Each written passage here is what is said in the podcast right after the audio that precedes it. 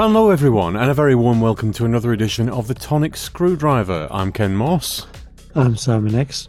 and tonight we are drinking Kopparberg Premium Gin, Passion Fruit, and Orange. It's 37.5%, and the Infobolics tells us Kopparberg Premium Gin is distilled with pride and expertly infused with natural fruit flavours for a bold and balanced taste. The first thing I want to say about the bottle is it looks like it's a Western, uh, but on closer inspection it's not. But, well, this is where you come in, Dr. Exton. What's it look like in the glass?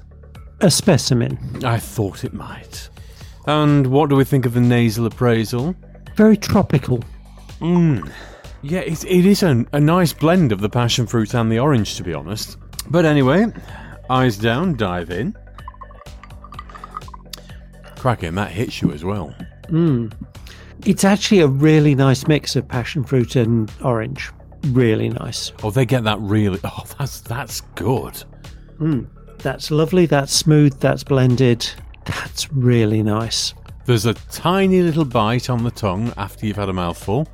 This is a flavour that sings to me. I love both of these, orange and passion fruit. They are, that's my sort of thing.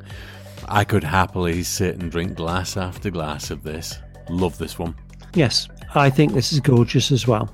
I'm going to give it 5 out of 5 Bernards. It's five out of five from me as well. Kopparberg wouldn't be the first people that I expect to get a gin out of, but they've done it bloody well. Do you know if they do any others? Uh, I don't. quick consultation of the Oracle.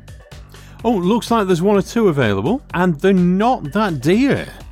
16 quid. Strawberry and lime, passion fruit and orange, dark fruits.